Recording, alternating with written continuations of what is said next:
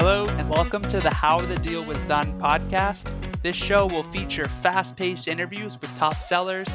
We will hear the hard-earned stories, the challenges, and the learnings they picked up from their biggest and most memorable deals. We hope this podcast will give you a bit of inspiration and understanding for how big deals get done, deals that positively impact your customers, your company, and level up your career as a seller. Let's get started. Welcome to this episode of How the Deal Was Done. I'm very excited to welcome Matthew Klingner. Matthew is a global account executive at I B M with an emphasis on global as he recently relocated to Munich, Germany. Matthew, welcome. Andrew, thank you so much for having me. It's really a delight to be here. This is going to be a, a great deal story and a fun conversation. So to get started, why don't you give us a little bit of background on, on your journey, which is has quite a a lot in that, and then we'll talk about the deal story. Yeah, absolutely. So what I like to tell people is I've been in sales for twelve years, but what's interesting about my story, and I know I'm not unique, is the first three years that I was in sales, I hated it.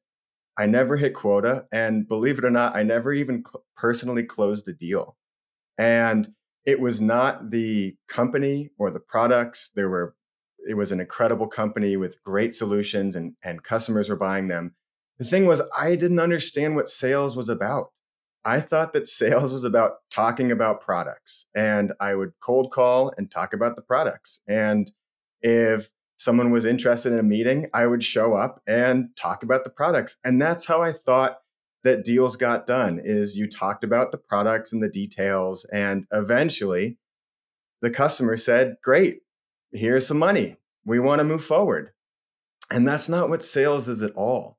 In the decades since then, I've learned that sales is about solving client challenges and delivering business outcomes. And that's where I focused. I actually left sales in twenty seventeen, thinking that I never wanted to do it ever again in my life. And I eventually got back into sales.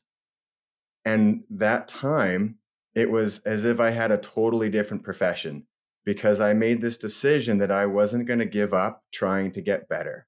And I started listening to books, podcasts, I took courses, I got coaching, and I learned that everything about sales can be taught. Anyone can learn it. It's just solving challenges. And so now when I approach my work with clients, I do a few things. I focus on solving challenges, delivering outcomes, either reducing expenses or saving saving money, increasing efficiency, increasing output, being able to tap into new markets. I focus on the clients that we have helped. What have we done for them? What did it mean for them? Why is it so significant? Why is it important? And my role is to paint that vision for the client and help them get there. That's what is so incredible about sales, is we are in the job of helping people. And In the in the years since, I've I've ended up becoming very successful and and very good at at selling and, and closing large opportunities and managing larger and larger territories. And it's been an incredible, incredible journey. And I'm really grateful for all of the people that have helped me and and paved the path so that I could have this beautiful life that I have. That's a great setup, Matthew. I'm I'm curious. From your, when you first got started, did you first start in enterprise sales, or were you doing strategic sales? And have you, or excuse me, transactional sales? Have you noticed a big difference between transactional selling and enterprise selling? Absolutely. So, Andrew, great question. I, my career is kind of interesting. I started in large enterprise sales, and then I moved to work in startups. Actually, I worked for three different startups, and that's where I really learned how to sell, because I had to get so creative, so scrappy, so tenacious to win deals at those startups. And now I'm back in large enterprise sales. But what is, yeah, what's incredible about that is I now have the the influence and the reach of being in enterprise sales, but I have all of that creativity and scrappiness that I learned at those startups. So it's a really great combination right now, and, and things are going really well. To your second question, is there a difference between transactional selling and enterprise selling? Absolutely. It's almost two totally different jobs. Transactional selling, we are essentially selling marginal improvements. We're selling widgets, we're selling products. It's generally a very simple sale. It's easy to sort of memorize the pitch or the script, and you're just rinsing and repeating, calling in, making the pitch. Hey, this is Matthew with blank company. We do this for this. And my success, generally our, our success is dictated by our hustle, how many calls we're making, how many meetings we're having, how many times we're making the pitch, how many times we are doing doing the the, the actions of, of the transactional sell. It's usually the decision is made by one to three people. It's generally not a large sale. Enterprise selling is totally different. We are managing, and I'm going to talk about one uh, multi-million op- dollar opportunity where there were over one hundred people involved. There were three different business units. We had three different solution groups from my large enterprise company that I work for. We were managing a really complex series of events, series of decision-making steps, and it, it is an entirely different approach. It's not made by a small group of people, the decision. It's made by a very large number of people. We had over forty people from the client that had to weigh in and sign off on this decision. So there are some things that are definitely parallels between the two, but it is an entirely different sale, and it requires a totally different approach. That's great. Marginal versus transformational. Big, big difference. So why don't we set up this deal? Could you tell us why this deal and, and set the, the backstory? Yeah, absolutely. So I sell A I solutions, and my territory is large manufacturing companies. I work with ten of the largest manufacturing companies in the world, and they are they currently have some level of footprint with our organization. This client specifically is located in the Midwest, and they had a small footprint with our solutions, and we had great relationships there. And what we were looking at doing, we started in a way that I prefer to start most client engagements, especially when we have the, the really the, the, the privilege of having clients that are already using our solutions, is I reach out and I say, hey, when was the last time we did a client appreciation event? And usually clients will say, client appreciation event? I, I think it's been a while. I don't know if we've ever had one. Really? Okay, we, we have to get one on the books. And then what I do is I plan some kind of fun event. It could be a, it's, and usually really simple. It could be golf. It could be a special dinner. For this, for this instance, we did a, a really cool dining experience overlooking Lake Michigan. And what I have found is that although the setup of the meeting and the intention behind it is the same intention as as a lot of our meetings, but it's not billed as, hey, let's sit down and see what other solutions we can sell you, which is how I think a lot of us have approached this in the past. It's set up as appreciating the customer, talking about what the partnership has meant for them. And in those events, we get the decision makers to participate. We get the decision makers to join in. And so this was an executive session where through this dinner, we uncovered some major initiatives that the company was focused on. And those initiatives included being, they had this five-year vision of the factory of the future. They had a number of investments that they were looking to make, a number of major changes that they wanted to, to achieve as a company. And we had discussed really the, the main focus of their whole business unit, the manufacturing business unit. And mentally, of course, we're just keeping a list of all these big objectives, all the things that are standing in the way for them to achieve it. And we turned that initiative, all of those big objectives, into a plan that we, as the enterprise company, could help them solve. And all of the ways that we could solve, again, focusing on client outcomes and solving challenges, we focused all of our approach on how we could help them be that better business that they wanted to be. The solutions that I sell are, I sell about one hundred different A I enterprise solutions, and a few of them together could solve the problems. Not everything that they were looking at doing as a company, but could be a really important part of that process of becoming the company that they wanted to be.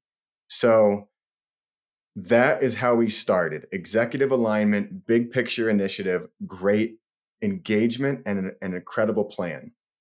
Then we go through all of the steps to further outline it. We did, and this is over the next six months, workshops, demos, conversations, whiteboarding sessions, turning all of those ideas and wants into a plan of action. This, again, this was a very complex opportunity. A few things that make this really unique. One, we were combining multiple solutions across cloud, security, A I, project management, combining all of that together to deliver one solution to the customer. Also, they had an existing contract in place for a small footprint.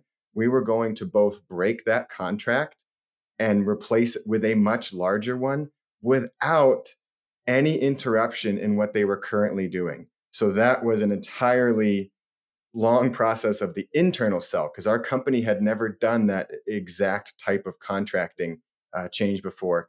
And then we also had some big financial and legal hurdles that we had to go through.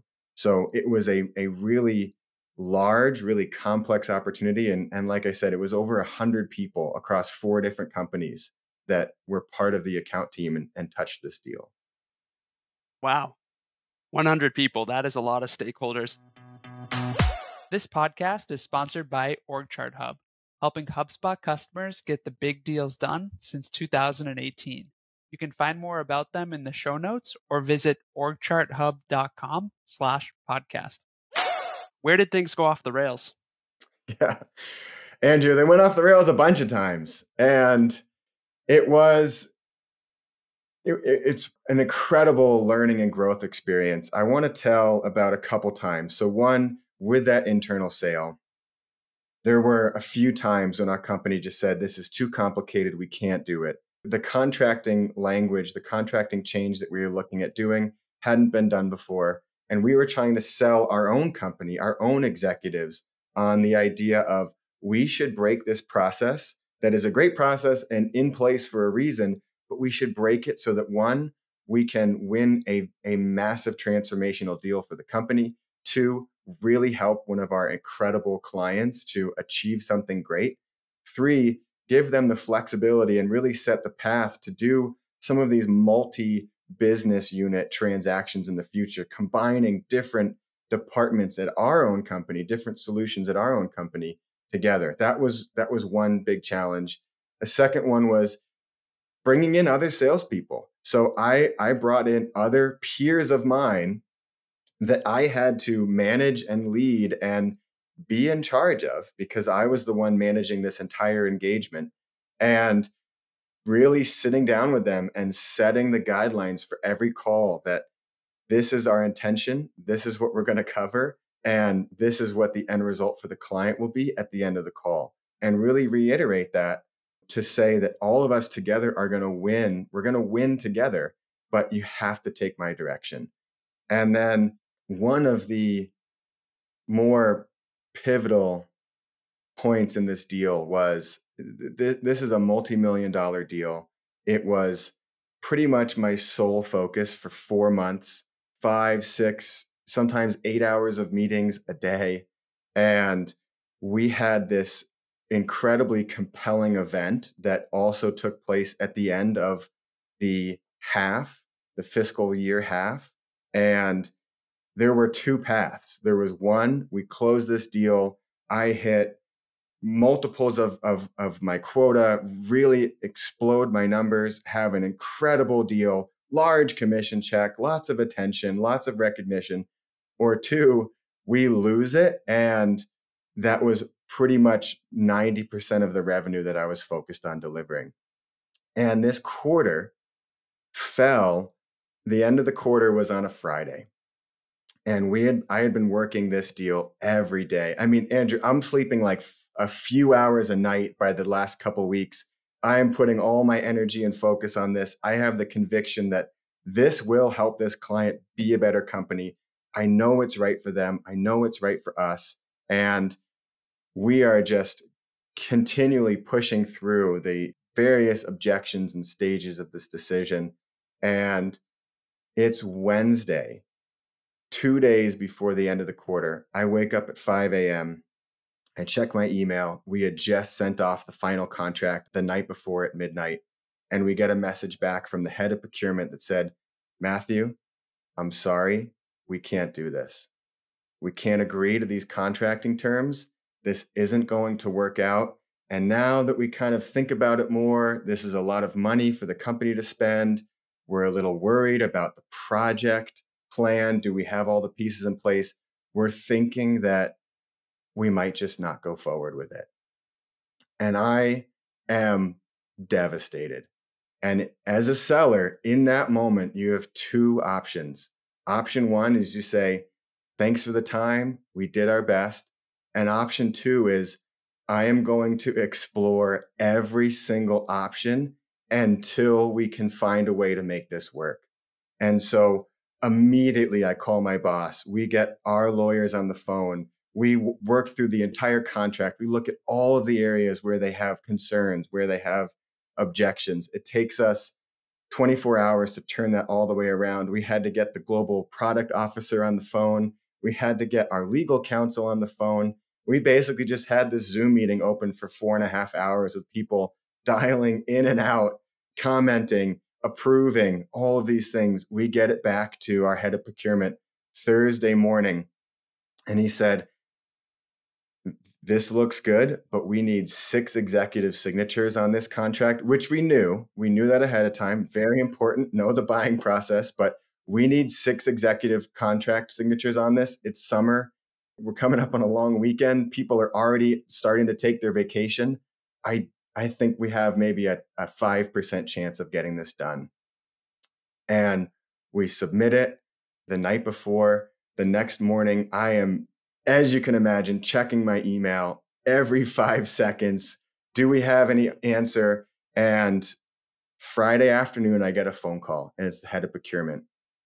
And he said, Matthew, you'll never believe this. I have the contract with all six executive signatures on it, and I'm about to hit send.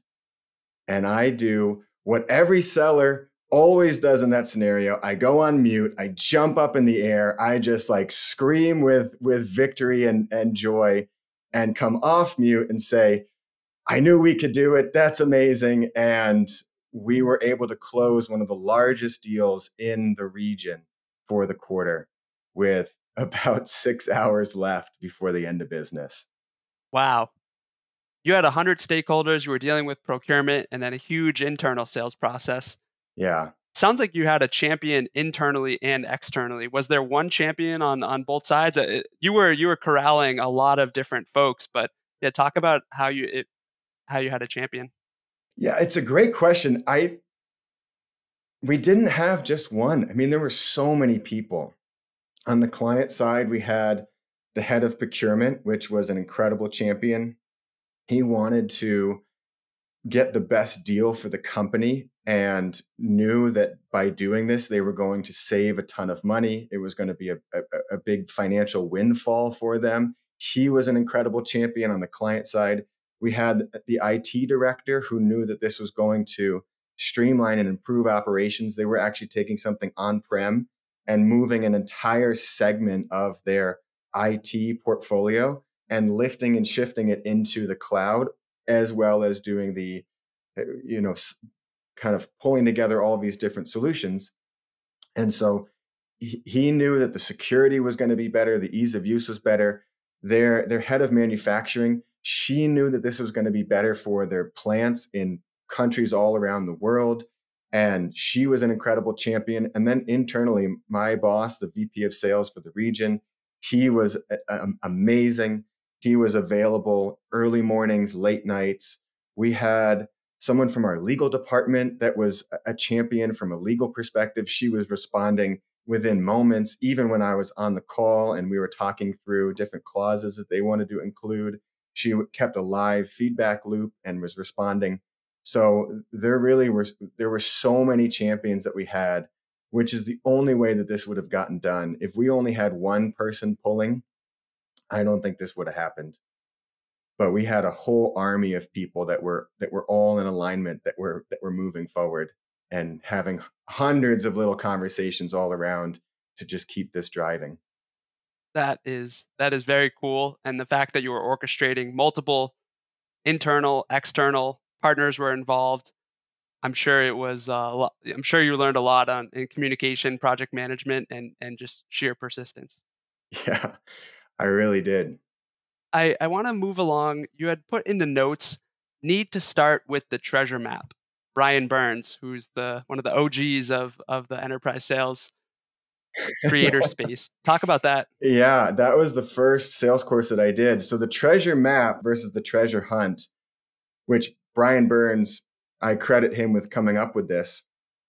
But the treasure map is having an idea of where the treasure is buried, which is the deal that we want to get done, and all of the steps that we need to get there, knowing those ahead of time.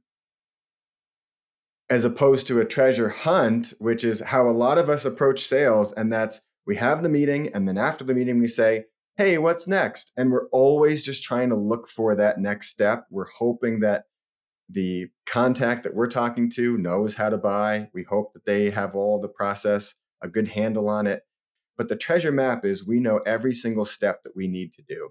And we're just going to follow those steps and know where and when we will uncover that gold, which is the closed sale. It's the incredible project initiative that's going to improve the client's business, and it's all of the success and the recognition that comes from that. So going back to that client appreciation event, we had identified some of their major initiatives and put the entire plan in place before we even started. You know, they talk about begin with the end in mind. We knew when and where we were going to close the sale and what the end goal was going to be. Wasn't a very high probability of succeeding, but we had that plan in place from the moment we started talking about it. And that way, and Andrew, this is so important, because I had a deep conviction in my soul that this was right for the client. And when you have that conviction, when you have the vision, when you have that end state of improved manufacturing, saving millions of dollars on maintenance, improving the efficiency, improving the throughput, better ease of use, better use of raw materials and resources, when you have all of that and you see it, all of the challenges along the way, they're not deal breakers. You can always push back. And when the client says, hey, we're a little busy, we're thinking of canceling this call on Friday, you have that vision to paint. I can't let you do that, because as your trusted advisor, we need to get to this end state, and we don't have an unlimited amount of time to get there. And being able to have that vision, that connection, that conviction is what allows you to push back, to paint the vision, to keep people driving and moving forward. That's the treasure map. Starting with the end in mind and, and setting up that, that initial planning session, that initial customer event to, to bring that treasure map to the surface, or to, to, to realize where, where it could exist.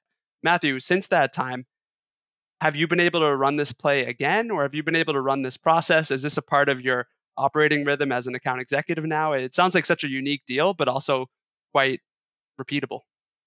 Yeah, it's a great question. And it is. This has become a part of me as a, as a seller, as a leader. It's something I've, I'm continuously employing. I also have the success to, to know that large deals like this are possible. Large, complex opportunities that look like there's no chance we're ever going to get through all of the steps we need to do, they are possible. And we can get there. And I was actually, at the time of recording this, I was, I spent this week in Zurich with a client, and we did a executive client appreciation dinner in Zurich. And so what works in the Midwest of the U S works over here in Europe too. So it is now part of, part of the portfolio. It is such a mutually beneficial experience too, because you know, one thing that I always try to do is I try to leave every company that I work with in a better place than when I started. And that's, that's my goal. That's the intention. That's the ideal. The ideal is that every client, every territory, every role, every company that I work for, every client that I work with, I want to leave them in a better place than when I started. And these types of initiatives are so beneficial because we are providing a great financial benefit for the client. We're solving challenges and we're helping our organization win in the process. And we as sellers continue to get better and grow and learn more. That is a great philosophy and approach for anyone to have success in their career. So very cool to set that up for us and to tell the story, to, to bring it to life. Matthew, to, to close out, I want to shift open-ended question. How do you get better? This can be personally, professionally. Would love to, to focus there.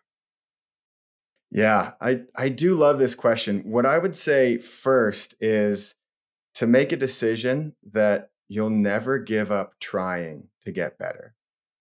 And in my life, I don't know, I don't think I've ever been the smartest or the most organized person, but I have never stopped trying to get better. And I believe wholeheartedly that that's the most important aspect of a career, of a professional, is continuously trying to get better and, and not giving up, even if it feels like you have big setbacks. So for me, I do a number of things. I, I read, I listen to podcasts, I talk with other people, I share experiences. I, I put out a course actually, and that helped me conceptualize and consolidate my ideas. I also recently started coaching one-on-one, more perhaps sellers that are, that are looking for that next level in their career. That helps me improve. I have to consolidate all of the things that I've learned over the past twelve years of selling and put it into easy, actionable steps and, and easy, easy, actionable weekly plans. And guess what? I get better as a result of that. I see all of these things that I've learned and I have to look at them on a page and say, are you doing these things? All of these things that you've learned, are you doing them every day? So there's a lot of ways that I get better, and practicing, learning from other people, sharing ideas, trying to give back to other people, share those lessons, help people that are lost and stuck. People reach out to me on LinkedIn that that find the things that I write really helpful, and I get to hear what people are struggling with, and that helps me get better too. Nice. On the personal front, so you recently made a, a move, and uh, what what do you do personally? Personally, for fun, I love doing anything outside. Like we mentioned, I live in, in Munich, Germany. It is basically Denver, but with castles. And on the weekends, I am running, biking, swimming, going hiking with my wife, camping. We are about to head into winter here. I'm hoping to go skiing in the Alps, which I've never done before. And I'm, I've always been excited by that. So hoping to, to get to do that. And yeah, love food and museums too. And there's plenty of that over here. That is excellent. So we'll link up, we'll put your LinkedIn in the show notes. We'll put the link to your course, and anyone who's thinking about a trip or thinking about moving to Munich, Germany, they'll have to reach out to Matthew. Please reach out. I would love to meet people over here. Nice. Matthew, anyone else who you might want to hear on how the deal was done? Yeah, I, I like this question. So I really want to hear from Julia Demko. She is also at I B M. She's an absolute rock star. She has excelled in her career quite quickly, actually. A couple of years ago, she was a B D R. And now she's an A E managing a territory. And she's already closing some of the biggest deals that we are seeing in the business unit.